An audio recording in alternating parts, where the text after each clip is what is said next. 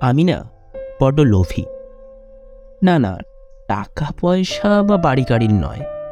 আমার লোভটা একটু অন্যরকম। যেখানে পাওয়া বলতে হয়তো তেমন কিছুই নেই, কিন্তু চাওয়ার পরিমাণটা আকাশ সমান। কাছের মানুষটার একটা ফোন কল তার সাথে একটু বেশিক্ষণ কথা বলা, তার অ্যাটেনশন পাওয়া, তার খুঁচিয়ে খুঁচিয়ে জানতে চাওয়া, আমার মন খারাপের কারণগুলো। মানুষটাকে চোখের সামনে দেখতে পাওয়া। অগোছালো চুলগুলো আলতো করে গালের থেকে সরিয়ে কানের পাশে গুঁজে দেওয়া। ব্যাস, এগুলোতেই আমার অন্তত লোভ পূরণ হয়ে যাবে। কিন্তু তাও বলব, আমি লোভী।